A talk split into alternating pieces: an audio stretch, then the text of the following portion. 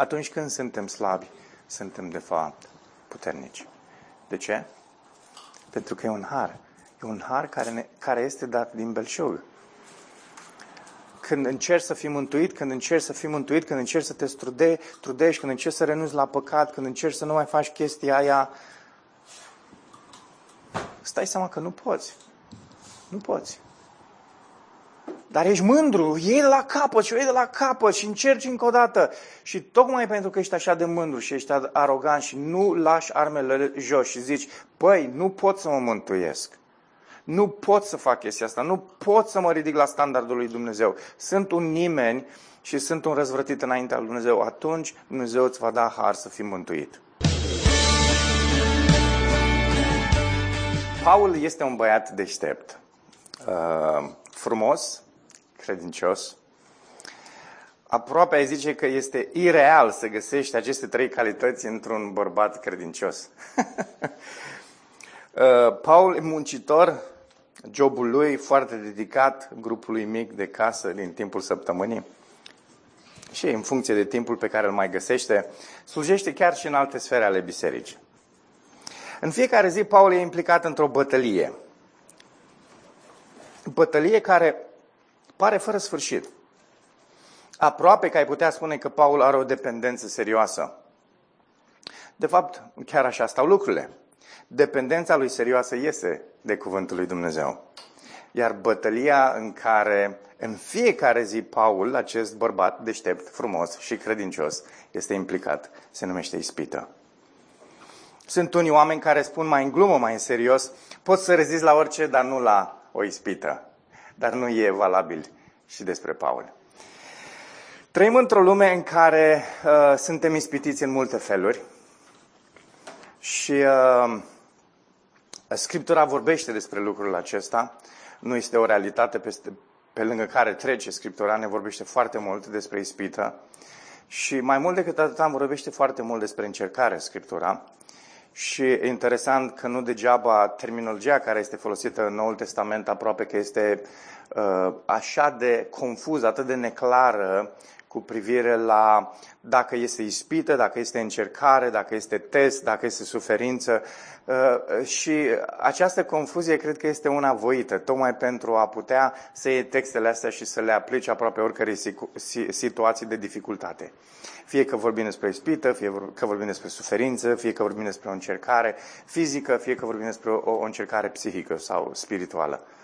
Uh, toate lucrurile acestea, sau despre toate aceste lucruri, Scriptura uh, vorbește. Mi-a fost foarte dificil în dimineața aceasta să mă opresc asupra unui text, pentru că atât de multe texte sunt în, în Noul Testament care adresează problema aceasta.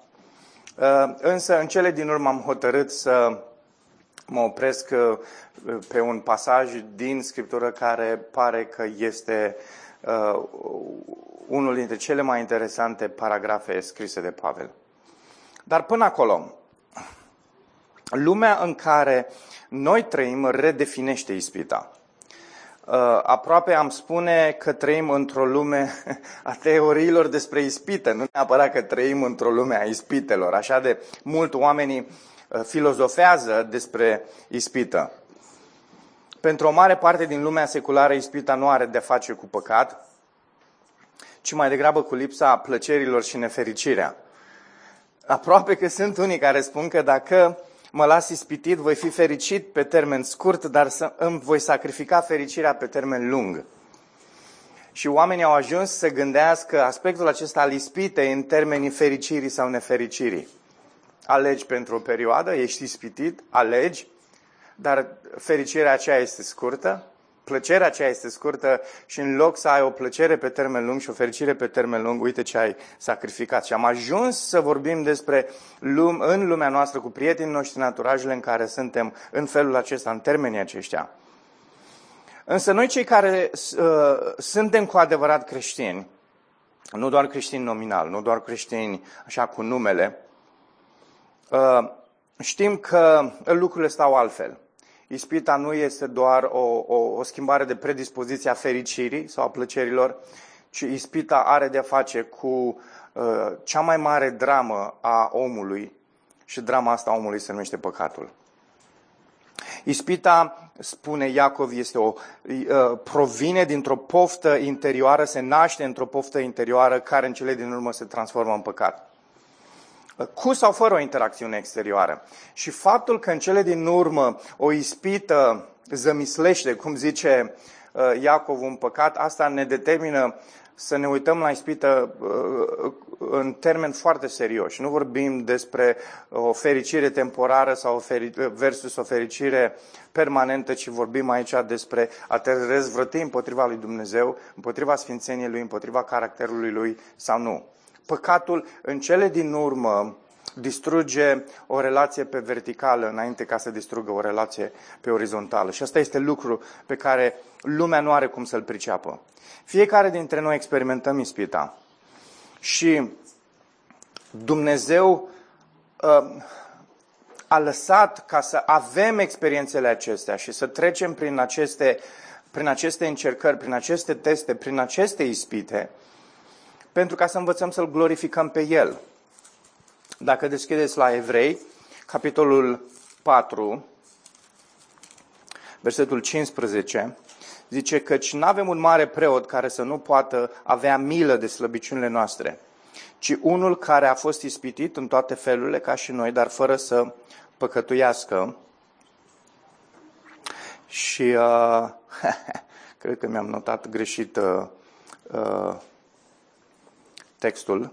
Uh, nu mai mi-amintesc acum unde este, care spunea că Dumnezeu uh, face ca toate testele acestea pe care noi le avem, încercările acestea, să fie un motiv uh, care să ne învețe sau un motiv prin care să ne învețe să-L glorificăm pe El.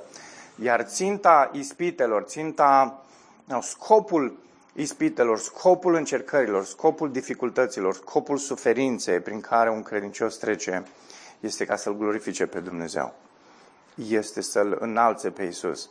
Și uh, de aceea este o mare provocare când, uh, când o ispită se naște în noi sau când o ispită uh, vine înspre noi, fie fizică, fie de o altă natură, uh, stăm în fața unei mari provocări.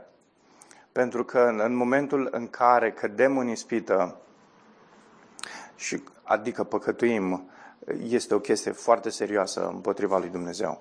Dar care, care e minciuna pe care a crezut-o creștinismul?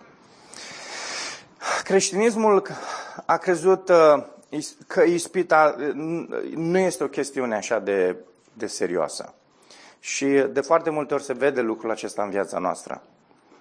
Uh, putem spune că oamenii sau creștinii nu iau în serios această realitate a ispitei pentru că nu iau în, în serios realitatea păcatului. Dacă creștinii ar fi mai serioși și nu doar din punct de vedere al experienței, nu doar din punct de vedere al modului în care trăiesc, ci din, chiar din, din, punct de vedere, din punct de vedere al ideologiei sau filozofiei sau modului în care înțelege și face teologie despre, despre păcat, ai înțelege că oamenii creștini ar lua în serios uh, problema păcatului.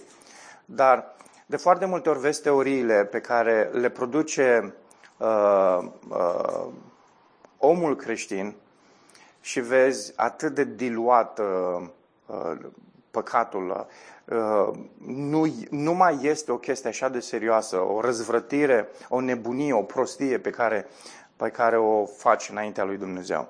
Ci o chestie așa socială, o chestie culturală, e o chestie care uh, trece foarte repede, care nici măcar nu ne mai face în niciun fel să fim vinovați asta pentru că, într-un fel sau altul, trecem pe lângă standardul care este legea lui Dumnezeu sau Scriptura. Ehm, vom ajunge în curând uh, să credem în creștinism că problema, de fapt, a ispitei poate să fie chiar la nivelul creierului.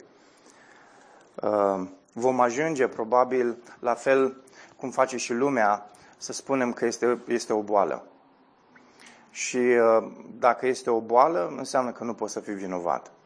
Așa cum toate celelalte dependențe au ajuns așa una câte una în, de- în decursul ultimilor decenii să, să fie numite boală, cu siguranță că asta este direcția în care se îndreaptă. Ispita este o boală. Dacă este o boală, atunci nu, este, nu ești vinovat și uh, dacă nu ești vinovat, ești ok, stai liniștit. Poate chiar o să ajungem să luăm niște pastile pentru ispită. Uh, probabil că o să ni se dea o rețetă. Uh, zona farmaceutică de-abia așteaptă să vină cineva cu această prostie, cu acest nonsens pe care Scriptura realmente îl desfințează pe paginile ei. Uh, ispita duce la păcat. Păcatul este o chestie serioasă. Iar creștinismul trebuie să se întoarcă la ceea ce Scriptura spune despre lucrurile astea. Dar care, care este realitatea pe care o prezintă Scriptura? În primul rând, că suntem mântuiți prin har. Că stăm, că stăm în și prin har. Că nu putem sta înaintea ispitei, așa cum, cred, cum crede creștinismul în termeni generali, generali prin autoneprihănirea noastră sau prin încercările noastre sau prin faptul că ținem nu știu ce sau facem nu știu ce sau uh, tăiem nu știu ce sau să devenim realmente asceți pe anumite zone din viața noastră și îmbrățișăm ascetismul. Uh, nu. Ceea ce, ceea ce Scriptura spune că este că putem sta înaintea Harului și înaintea acestui prădător care este păcat doar prin Harul lui Dumnezeu. Și noi suntem mântuiți și suntem sfințiți și noi stăm și noi perseverăm prin Harul lui Dumnezeu. Harul lui Dumnezeu este ceea ce susține mântuirea noastră și oferă victorie în ispită și ne ajută să rezistăm atât suferințelor cât și durerilor. Harul ne ajută să înțelegem cuvântul, Harul ne oferă înțelepciune ca mai apoi să-l aplicăm în vieților noastre. Harul ne atrage în părtășie. Harul ne atrage și ne pune pe genunchi. Harul ne împuternicește să-L slujim într-un mod eficient pe Domnul. Pe scurt, dragilor, noi existăm și suntem stabili într-o lume a Harului suficient pentru toate lucrurile. Uh, și asta este, în felul ăsta trebuie să arate creștinismul modern al secolului 21, dar din păcate nu arată. Dar uh, în cele din urmă, noi nu suntem responsabili pentru cum arată creștinismul secolului 21. Noi suntem responsabili pentru cum arată creștinismul nostru. În ce fel arătăm noi înaintea lui Dumnezeu. Suntem oameni care căutăm prin puterile noastre, prin încercările noastre, prin aptitudinile noastre, prin modul în care ne disciplinăm, prin modul în care lucrăm pe anumite frecvențe în viața noastră și ajungem să trăim vieți sfinte și să rezistăm ispitei sau depindem de Harul lui Dumnezeu. Și, și ne uităm la Harul acesta ca fiind puterea lui Dumnezeu suficientă pentru a ne susține și a ne ține. Apoi, în al doilea rând, legat de ispită sau orice formă de suferință, de încercare, Dumnezeu ne dă situații și o măsură a Harului încât să le putem duce pe toate acestea. Uh, Pavel zicea în Corintenilor că, că nu ne-a ajuns nicio ispită care să nu fie potrivit cu puterea lui Dumnezeu. Și Dumnezeu care este credincios ne-a dat harul, ne-a dat puterea, ne-a dat măsura aceasta ca să putem să, să depășim orice situație, orice încercare, orice ispită, orice lucru care se abate asupra noastră. De ce? Pentru că Dumnezeul nostru e credincios, pentru că Dumnezeul nostru, Dumnezeului nostru îi place să facă har, să dea har uh, și trebuie să ne uităm în felul acesta la ispită, trebuie să ne uităm în felul acesta la încercări, trebuie să ne uităm în felul acesta la suferință.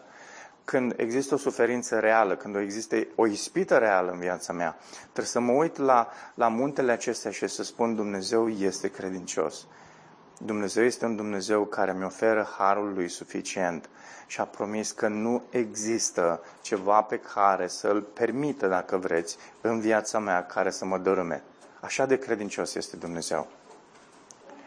Uh, nu trebuie să ne luăm ochii de la această credincioșie a lui Dumnezeu. Nu trebuie să ne luăm ochii de la această sursă harului care este suficient. Ascultați cum sună, cum sună 2 Corinteni, capitolul 9, uh, același Pavel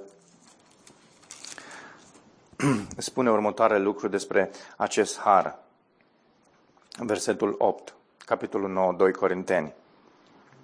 Dumnezeu poate să vă dea din abundență orice dar, orice har, orice favoare, orice lucru de care aveți nevoie. Îmi place foarte mult că nu zice Dumnezeu poate să vă dea orice dar. Zice Dumnezeu poate să vă dea din belșug, poate să vă dea din abundență. Asta pentru că Dumnezeu e un Dumnezeu generos, e un Dumnezeu extravagant. Îmi place cuvântul ăsta. E un, e un Dumnezeu căruia îi face plăcere să vadă copiii lui că sunt împliniți și desfătați în el. Având întotdeauna lucruri de care aveți nevoie, să faceți cât mai multe fapte bune. Vedeți? Dumnezeu ne dă har, ne dă lucrurile astea din abundență ca să strânească în noi responsabilitatea. Versetul 9, așa cum este scris, am părțit, a dăruit celor nevoiași, dreptatea lui rămâne pentru totdeauna. Cel ce asigură sămânță pentru semănător și pâine pentru hrană, va asigura și va mulți și sămânța voastră pentru sămânat și va crește roadele dreptății voastre. Astfel veți fi îmbogățiți în orice privință pentru întreaga voastră generozitate care prin noi va face să aducă mulțumiri lui Dumnezeu. Extraordinar textul acesta. Extraordinar. Care este cealaltă fațetă a lucrurilor pe care le prezintă Scriptura? Da, Dumnezeu este Dumnezeu care dă har. Da, Dumnezeu este Cel care nu lasă ca nicio ispită, ca nicio încercare, ca nicio suferință să depășească măsura harului pe care El l-a pregătit pentru noi, pentru că este credincios. Al treilea aspect, în, în lumina ceea ce ne spune Scriptura, este că, într-un mod foarte franc, noi suntem responsabili. Când stăm în fața ispitei, când stăm în fața acestei avalanșe de, de, de, de culturale, sociale și nu numai, religioase uneori, care vine uh, ca un leu asupra noastră, uh, când stăm în fața păcatului, trebuie să înțelegem că suntem responsabili înaintea lui Dumnezeu pentru reacția noastră, pentru modul în care răspundem, pentru ceea ce facem, pentru ceea ce spunem. Rămânem în 2 Corinteni. Am zis că m-am tot gândit, am tot, m-am tot frământat uh, de ieri până astăzi.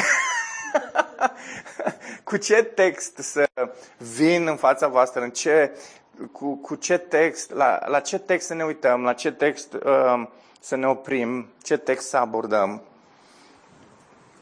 Și uh, o să deschidem probabil unul dintre cele mai dragi uh, texte cel puțin ale sufletului meu.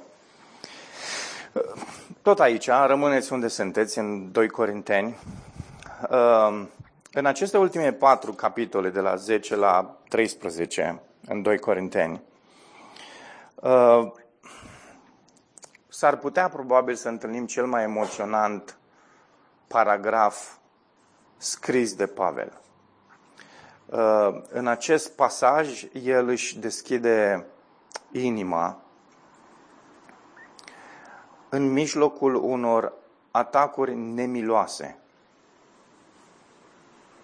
aduse atât din exterior, dar în mod special din interior, cu privire la caracterul și lucrarea sa.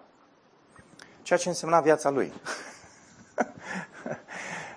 Niște atacuri care adresează în mod direct caracterul și slujirea lui Pavel. A investit așa de mult în frații ăștia de pe meleagurile Corintului. Foarte mult. Iar plata pe care o primește este una neașteptată. Sunt puse la îndoială integritatea și abilitățile lui de lider. Sunt puse într-o imagine greșită loialitatea și dragostea lui pentru biserică. Iar în capitolul 11, Pavel ne oferă o cronologie lungă o listă a unor situații și încercări care au pus în pericol viața în mijlocul uh, acestei slujiri a lui care este atacată. Ascultați ce spune el. Versetul 23. Sunt ei slujitori ai lui Hristos, acești oameni care mă atacă, acești oameni care sunt agresivi. Vorbesc ca un ieșit din minți. Eu sunt și mai mult. Am, trumit, am trudit mult mai mult, am fost în închisoare mult mai mult, am fost biciuit mult mai sever, deseori în pericole de moarte. De cinci ori am primit de la iudei 40 de lovituri fără una. De trei ori am fost bătut cu nuiele, odată am fost împroșcat cu pietre, de trei ori am naufragiat, am fost o zi și o noapte în largul mării. Adesea am călătorit în pericole de râuri, în pericole din cauza tâlharilor, în pericole din cauza celor din neamul meu, în pericole din cauza neamurilor, în pericole în cetate, în pericole în pustie, în pericole pe mare, în pericole datorită fraților falși. Muncind și trudind din greu, deseori neputând dormi, flămând și însetat, deseori fără hrană, în frig și fără haine. Și dincolo de alte lucruri, e, e fenomenal. Dincolo de alte lucruri. dincolo de alte lucruri. Asta ar trebui să facă de rușine o lume a liderilor religioși ai secolului 21 și a misionarilor care se plâng că, că, că nu au strâns 30.000 de euro să-și cumpere nu știu ce mașină sau că nu știu ce s-a întâmplat sau că e realmente, scuzați-mi expresia, se face scârbă. Când te uiți la un astfel de om care trece prin atât de multă suferință, care trece prin atât de multă încercare, care este ispitit de 11 ori să renunțe, probabil. El nu vorbește despre asta. Ispite peste ispită, încercări peste încercări, durere peste durere, dificultate peste dificultate. Și ascultați, el zice, ce contează mai mult, de fapt, nici nu sunt toate lucrurile astea pe care le-am enumerat. Uitați-vă mai departe. Zice, dincolo de astea, este preocuparea mea zilnică, îngrijorarea mea pentru toate bisericile. Hm. Dacă ar da Dumnezeu mai mulți astfel de lideri bisericilor creștine, cred că biserica creștină ar fi diferită în mijlocul acestor conflicte dramatice, Pavel ne oferă câteva lecții ale Harului.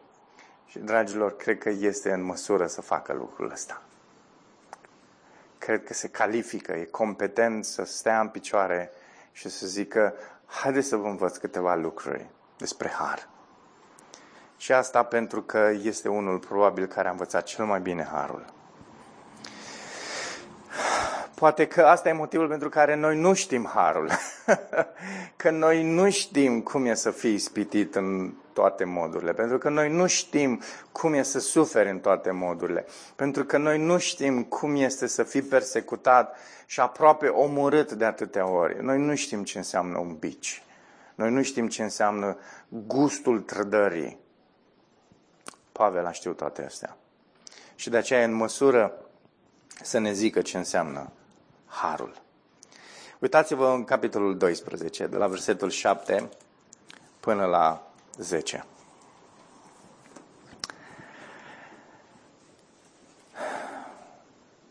Doi Corinteni, da? Chiar având în vedere caracterul nemaipomenit al acestor descoperiri, punct, de fapt trebuia de la 7b. De aceea, ca să nu mă îngânf mi-a fost dat un țepuș în carne, virgulă, un mesager al lui Satan, virgulă. Acest mesager al lui Satan, de fapt, este sinonim cu un țepuș în carne, așa arată gramatica limbii române. Ca să-mi facă rău și astfel să nu mă îngânf. De trei ori am cerut Domnului să-mi ia, dar el mi-a zis, Harul meu ți este de ajuns, căci puterea mea este făcută de săvârșit în slăbiciune. Așadar, zice Pavel, mă voi da mult mai bucuros cu slăbiciunile mele, pentru ca puterea lui Hristos să poată locui în mine. De aceea, eu sunt mulțumit în slăbiciuni, în insulte, în greutăți, în persecuții și în necazuri, de dragul lui Hristos, pentru că atunci când sunt slab, sunt puternic. Amin. Care e prima lecție a Harului? Care e prima lecție pe care o înveți o învățăm de la Pavel, cel care a trecut prin suferințe, cel care a trecut prin încercare, cel care a trecut prin test, cel care a avut ispite înaintea lui cât am avut noi toți. Uh, nu știu câți dintre noi care am, suntem astăzi aici, am fi mers până la capăt. Nu știu câți dintre noi. Uh, însă Pavel, Dumnezeu a făcut parte de har să meargă până la capăt. Uitați lecțiile pe care le, le precizează la aici. Primul din, prima lecție este cea a umilinței. Dumnezeu ne cunoaște așa de bine și știe cât de ispitiți suntem să fim mândri și aroganți și răzbunători. știe lucrul ăsta. Și pentru că știe lucrul ăsta, mai pregătește așa din când în când experiențe pentru noi, care nu ne sunt deloc plăcute. Da. Uh, pentru că suntem un cerc așa de mic, știți foarte bine de experiența mea în ultima perioadă. Și uh, pusă în lumina aceasta a, a lecției Harului din viața lui Pavel, aproape că mă îmbrățișez cu Pavel și zic, frate, ai dreptate. Așa este. Uh, umilința și uh, contestarea aceasta și persecuția scot din inima omului cei mai rău. Îți vine să te răzbuni, îți vine să, re, să, să să identifici toate lucrurile rele din viața celorlalți și să-i judeci, să le întorci cu aceeași armă. Doamne, ce ispită! Cu siguranță că și Pavel a trecut pe aici, dragilor. Suntem așa de mântri, așa de aroganți. Și de aceea Dumnezeu folosește astfel de momente pentru a ne învăța ce înseamnă umilința. Pavel zice, ca să nu mă mândresc, ca să nu mă îngâmp, ca să nu fiu arogant, mi-a fost dat un țepuș în carne. Da? Un mesager al lui Satan. Țepușul ăsta de aici nu este, ai impresia că uneori când vezi țepuși în carne, de țepuși, te gândești la, la un trandafir, ai pus mâna pe el și te-ai înțepat. Și ți-a, imediat începe să scurgă sânge. Eu m-am, am luat astfel de țepuși în, în mână de mai multe ori dintr-un prun pe care îl avem și n-am știut până când nu ne-a crescut nou prunul în curte că prunul are țepi și are niște țepi foarte lungi. Și uh, m-am înțepat de câteva ori în el. Și bineînțeles că mi-a, uh, mi-a dat sângele, că atât de adâncă a fost și durere de câteva zile, atât de profundă este. Uh, dar nu despre un astfel de țăpuș vorbește. Aici Pavel Probabil că țepușul acesta, dacă te uiți în contextul din Corinteni, vorbește despre, despre o, o bucată mai mare de lemn care arată ca un țepuș, ca un uh, țăruș mai degrabă, ceva care doare. Nu e ceva mic care nu știi că e acolo și dai de el, ci ceva care se vede vizibil. Acest mesager al, al lui Satan pe care nu ai cum să nu-l ratezi, îl vezi E în mijloc, e chiar acolo. Interesant este, cuvântul care e folosit aici este angelos, care apare de 188 de ori în Noul Testament și face referire atât la îngeri cât și la oameni, cuvântul ăsta. Uh, când zice că v-am trimis îngeri în casă, și de fapt oamenii mei, eu i-am trimis în casă, vorbesc despre oameni, ăla unul dintre contexte, dar sunt foarte multe, 188 de apariții în Noul Testament.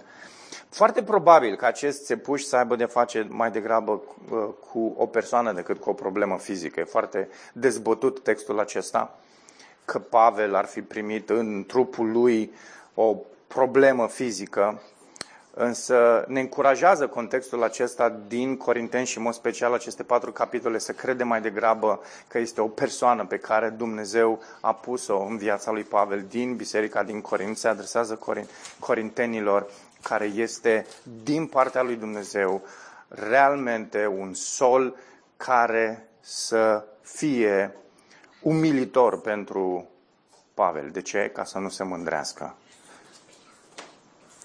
Uh, și sunt peste tot oamenii ăștia. Peste tot. Și îi pune Dumnezeu în viața noastră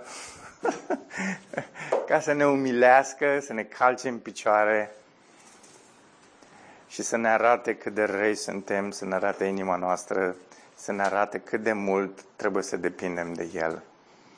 Uh, al doilea lucru. Eu cred că se duce bateria la asta, îi pierdem pe frații noștri.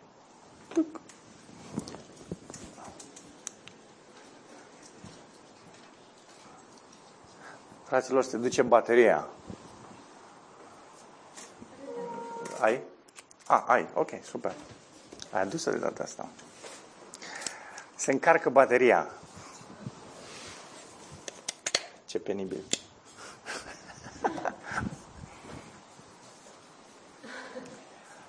Dar nu se încarcă.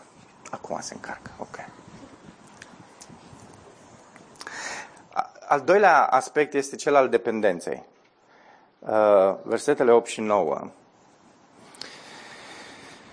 Dar el mi-a zis, harul meu ți este de ajuns, căci puterea mea este făcută de săvârșită în slăbiciune. Așadar mă voi lăuda mult mai bucuros cu slăbiciunile mele, pentru că puterea lui Hristos să poată locui în mine. Foarte interesant cum zice Pavel. Pavel înțelege că scopurile lui Dumnezeu sunt bune. Și uh, motivul reacției lui și motivul pentru care el a trăit viața cum a trăit, în mijlocul suferinței și a dificultăților și a încercărilor și a persecuției și a ispitei, este pentru că a înțeles că Dumnezeu are scopuri bune cu privire la viața lui. S-a liniștit în asta, s-a liniștit în hotărârea lui Dumnezeu pentru că în, în, în hotărârea lui Dumnezeu că toate lucrurile pe care El le face sunt bune. Și nu numai că toate lucrurile pe care El le face sunt bune, El oferă har abundent, suficient. De trei ori m-am rugat să mi lea și, și Domnul mi-a zis, Mm-mm. harul meu ți este ajuns. Da, aproape că și eu m-am rugat de mai multe ori pentru mai multe, mai mulți mesageri ai lui Satan să se îndure Domnul de mine. Dar Domnul mi-a zis, Mm-mm. și interesant aspectul acesta. Nu știu dacă v-ați gândit vreodată ce fain ar fi dacă ar dispărea omul ăsta din contextul ăsta, mai simți și eu mai bine. Nu mai m-ar scoate așa de mult din zona mea de confort. Mi-ar fi, mi-ar fi mult mai bine. M-aș descurca, m-aș duce mai bucuros la biserică. Dar uite că Dumnezeu nu-l ia. Îl lasă acolo. și ori de câte ori ne ridicăm și îl vedem și ne uităm în ochii lui sau în ochii ei, în inima noastră avem o reacție. Și Domnul ne face să depindem de El și de Harul Lui. Ne umilește, ne zdrubește și zice, Harul meu îți este îndeajuns. Și nu numai că vedem aici dependența, dar în același timp vedem că o altă lecție majoră a Harului, acestei lecții a Harului este puterea. Vedeți în continuare, pentru ca puterea lui Hristos să poată locui în mine. Aceeași suferință care arată slăbiciunea, arată și puterea lui Dumnezeu. Repet, dragilor, Aceeași suferință care arată slăbiciunea, arată și puterea lui Dumnezeu. Ascultați, aceeași ispită care arată slăbiciunea pe care o ai, arată puterea lui Dumnezeu. Orice dificultate cu care te lovești în viață, arată slăbiciunea pe care o ai și arată puterea lui Dumnezeu. Orice ispită Orice dificultate, orice încercare, orice suferință este o oportunitate pentru noi ca și credincioși să experimentăm puterea lui Dumnezeu la lucru în viața noastră. Atunci când suntem slabi în puterea noastră umană, nu este decât puterea lui Dumnezeu care ne poate susține.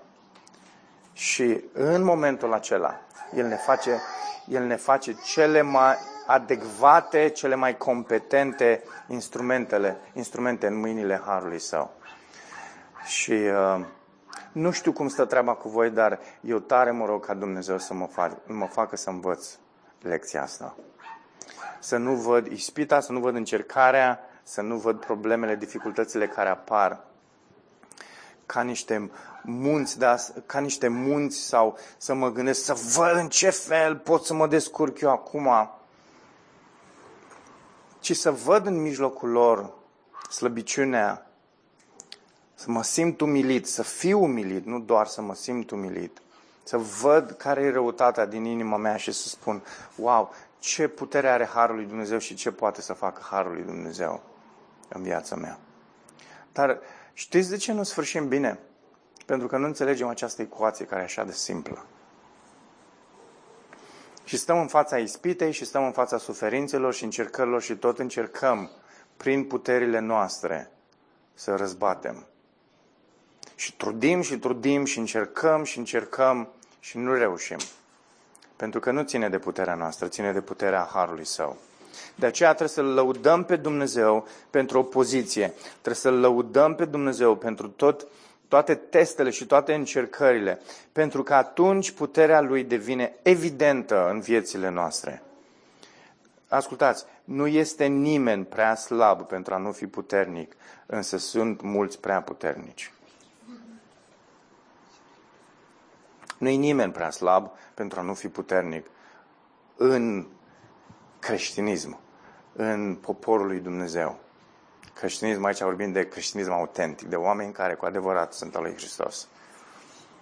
În, în poporul lui Dumnezeu, oamenii care sunt slabi, sunt oamenii care sunt cu adevărat puternici. Și niciunul dintre noi nu, nu poate să, să stea și să zică eu am slăbiciuni prea multe, frate Nicu. Sau Nicu, mă rog. Nu, nu mai e nicio șansă pentru mine. Am încercat, am încercat. Tocmai asta e problema, că ai încercat, ai încercat. Știi ceva? Recunoaște slăbiciunile astea.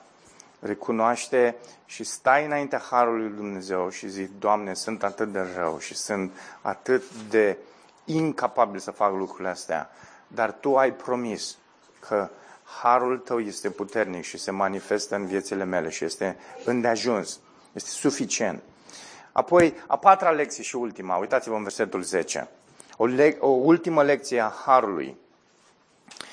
Zice, de aceea eu sunt mulțumit în slăbiciuni.